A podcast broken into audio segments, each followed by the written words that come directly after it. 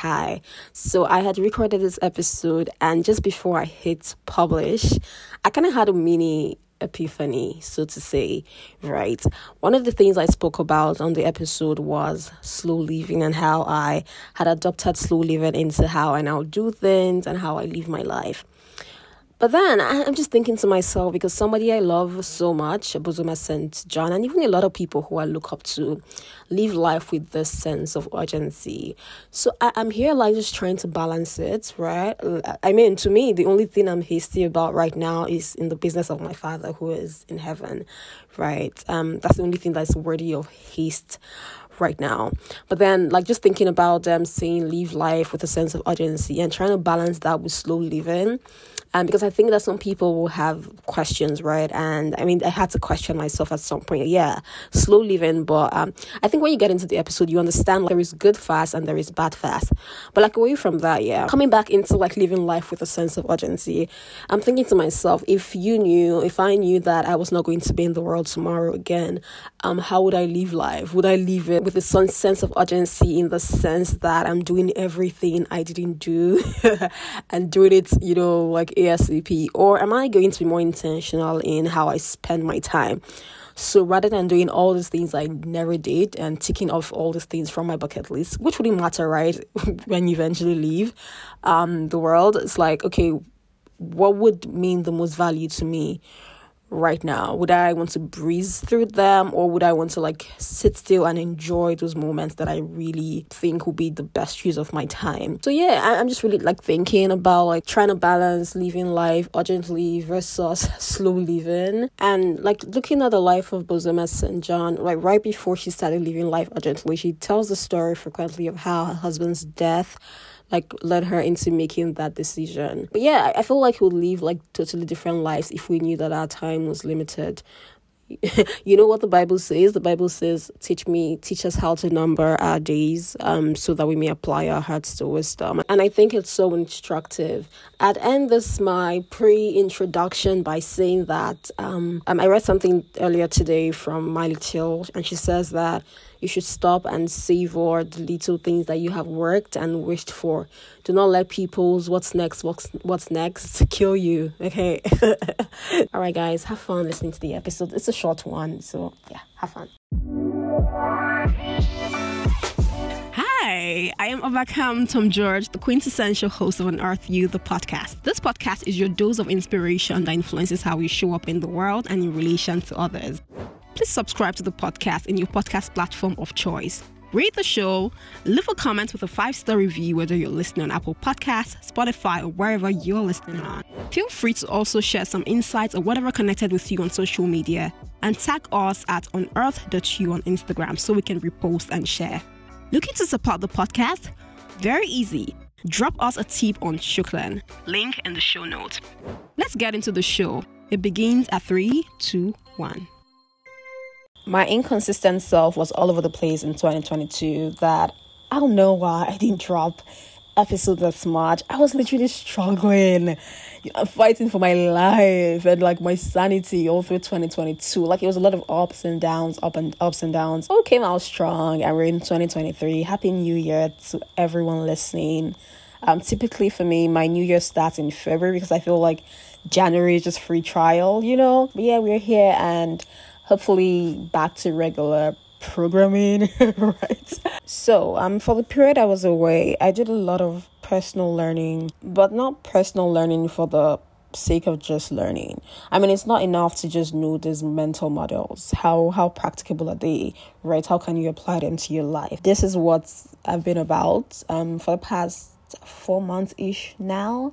Um, so I'm gonna be sharing three of them, like little things, just three things I'm doing to change my life. Like I'm not gonna share all those details, but these three important things I think are the basic foundational stuff that everyone should know.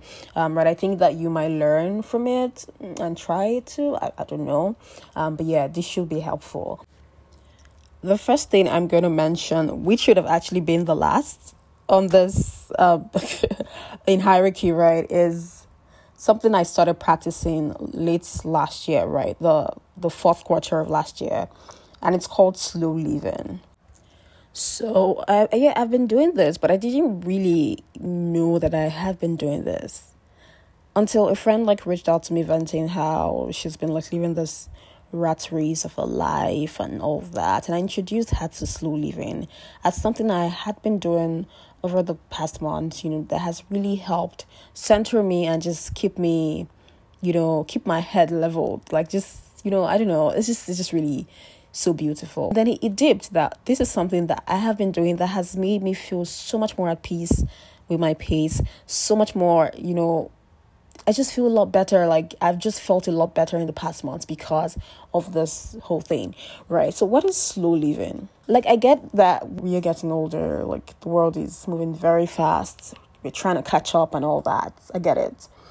Yeah. But just think about it emails and text messages, SMS, WhatsApp, chats, whatever, they're replacing our face to face communication. And I get that the world has moved and is growing and is evolving, and you know, people are living, uh, moving countries, moving continents, and so this is what we have. This is a very nuanced conversation, but context matters. So I think we should just get to the meat of it. Um, yeah. So there are really no hard and fast rules. You do not need to disconnect from your electronics completely, or you do not need to even be physically there, like with someone, to have proper relationships or proper conversations. I'm not even talking about minimalism, right? Slow living is a is a mindset shift to live more deeply, to savor every moment, to be present. I was listening to something that um, Adora Lumina posted. She was just talking about how people think that quality time is the thing. Yes, you are spending time with your friend, with your loved ones, but over over a table, maybe dinner or something. But you're on your phone throughout, you're TikToking like throughout, or you're taking pictures of the food, and I mean all of that is not bad. But how about quality presence? Presence. How about being there, like enjoying that moment rather than doing 1000 things at a time when you choose or have chosen to make time for that um, connection i don't know if you get what i mean but yeah slow living it gives you an opportunity to step back to pay attention to question the way you use technology to recalibrate your relationship right away from the switch on logged in logged out world one of the biggest misconceptions about slow living is that it suggests that we do everything in a slow way, you know, moving at snail's speed. But that's not it. That's not it. There is good slow and there is bad slow. Good slow is about consciously decelerating to do things at the right speed to achieve better outcome. Whereas bad slow is something out of your hands, like some things that you cannot even control. On the flip side, there is good fast and there is bad fast. While speed can be exciting, can be exhilarating in the right circumstances, rushing through life, merely skimming the surface does quite the opposite. That's one of the habits that I have I started um, practicing late last year that has really changed a lot of things for me. Right, so I'm not I'm not worried. Like I wake up refreshed.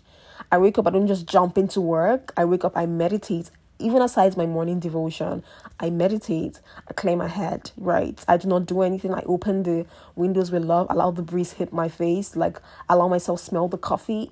You know, I allow myself, I'm conscious of, you know, my environment. Um, one of the ways I knew that I'd gotten into it last year was I was walking to the gym. So you just go to the gym, you just walk, you just you're strolling, you're taking a walk, you don't even notice the flowers, nothing. You just you're just doing this as per regular stuff. And then I realized that um I was noticing that we had beautiful houses on my estate. The colors, I was to the colors of these these houses. I was noticing that oh there was a gutter here, oh there's a tree here, right? And the sky is blue. I was literally noticing every single detail. And that's how I realized that, oh my God, I have gotten into this and I wasn't just rushing in, like in and out of life. Like I was doing things like, you know, soaking in the beauty of my environment, soaking in the beauty of the atmosphere, right? Um, so that's one of the things I'm doing and I will continue to do to change my life. Not not snail speed, not bad slow, good slow, and not bad fast, good fast. The second thing I am doing um this year um, to change my life is breaking my yearly goals into quarterly goals. And this is something I recently learned from Timiladi Salami. I attended her vision board session and I thought it was really, really instructive. Because yeah, it's we write all this I want to be this, I want to be this, this is what I want to do by the end of the year. I realized that it wasn't just enough to have yearly goals, but to break down these goals into quarterly goals as well. In 2022, if I had broken down yearly goals into quarterly goals, I feel like I would know that I was thinking too small. Because looking back, I'm just like, oh my god, so I did all of these things. If I had written this, broken this down into quarterly goals, I think I would have achieved more. So that's one of the things I'm doing this year differently. I'm breaking my yearly goals into quarterly goals, not by way of resolutions, because I don't even do that. Um, but yeah, but I think that if you consistently hit your goals, maybe you need to set a higher bar, you know, and set more challenging goals. Yeah, and then create structures to achieve those goals yeah so that's one thing. And then finally one other thing i'm doing to change my life this year is routines routines. Many people reject and demonize routines because they rather be adventurous. And i get it like go with the flow. Who would want to keep their schedules open ended? But there's something to be said about keeping a routine, right? It, improve, it would improve your health, your well being, your productivity will be improved as well just by keeping a routine.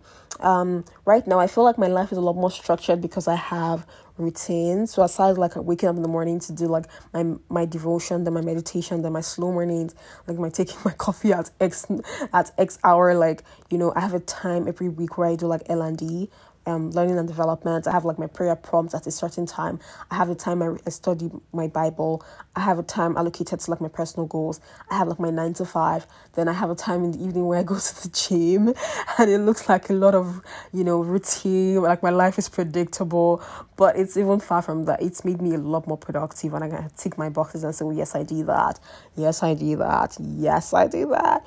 You know, um, so I'm pretty much like a lot more organized. Like every day I also have to fill like my happiness jar. I think you guys should check out that app, um, happiness jar. I downloaded it and um, away from like my wins tracker. This is I love the tech around it and how colorful. I'm just like interested to know how like the graph is plotted, like they plot the graph of my happiness index. I don't know what I'm saying right now, but yeah, it looks really cool. So I have a time every day where I have to fill in something that made me happy that day. Even if I'm having a very shitty day, I have to look for something that you know made me happy. Yep. And I'm doing this every day for the next 300 and something plus days. Yeah, we are what we repeatedly do. Excellence is not an act, it's a habit, right? So yeah, get up those routines. Don't don't don't don't don't shy away from routines. And um, with that, guys, and those are the three things I'm doing, or these are the three things I'm doing to change my life in 2023. There are more things actually but foundational. This is like very the foundation of it all. Um, and I'm excited for all the things that I'm going to be doing this year. Um, excited for just everything. You all should just keep um checking in here. Um, yeah, and let's let's just have fun this year. Um, wish you guys sound mind. Wish you guys all the love that you can get in 2023. Wish you much plenty money. Wish you, you know, global impact, whatever it is on your heart. I wish you all of those and more. Um, thank you once again for listening. Don't forget to subscribe, drop us a tip, and shukran. Um, yeah, thank you, my loves. Bye. It. We've come to the end of today's conversation. We would definitely love to hear your feedback. You can do so by dropping us a DM on Instagram at unearth.u or a voice message through the link in the show notes. I'll see you on the next episode. Signing out.